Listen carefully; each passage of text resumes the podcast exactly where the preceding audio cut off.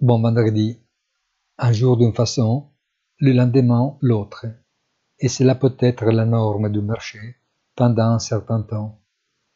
D'autre part, même l'enchaînement des données macroéconomiques qui s'y succèdent et s'imposent reste quelque peu contradictoire. L'emploi aux États-Unis continue de grimper et cela inquiète la Fed.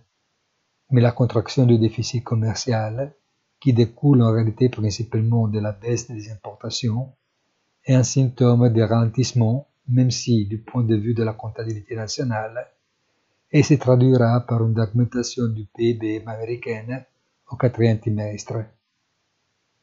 Il faut du temps et de la patience pour comprendre quelque chose de plus, même si cette qualité est inconnue des marchés financiers. Une très bonne fin de la semaine et rendez-vous sur notre site easyregionfinance.it avec notre premier commentaire hebdomadaire, il punto della settimana.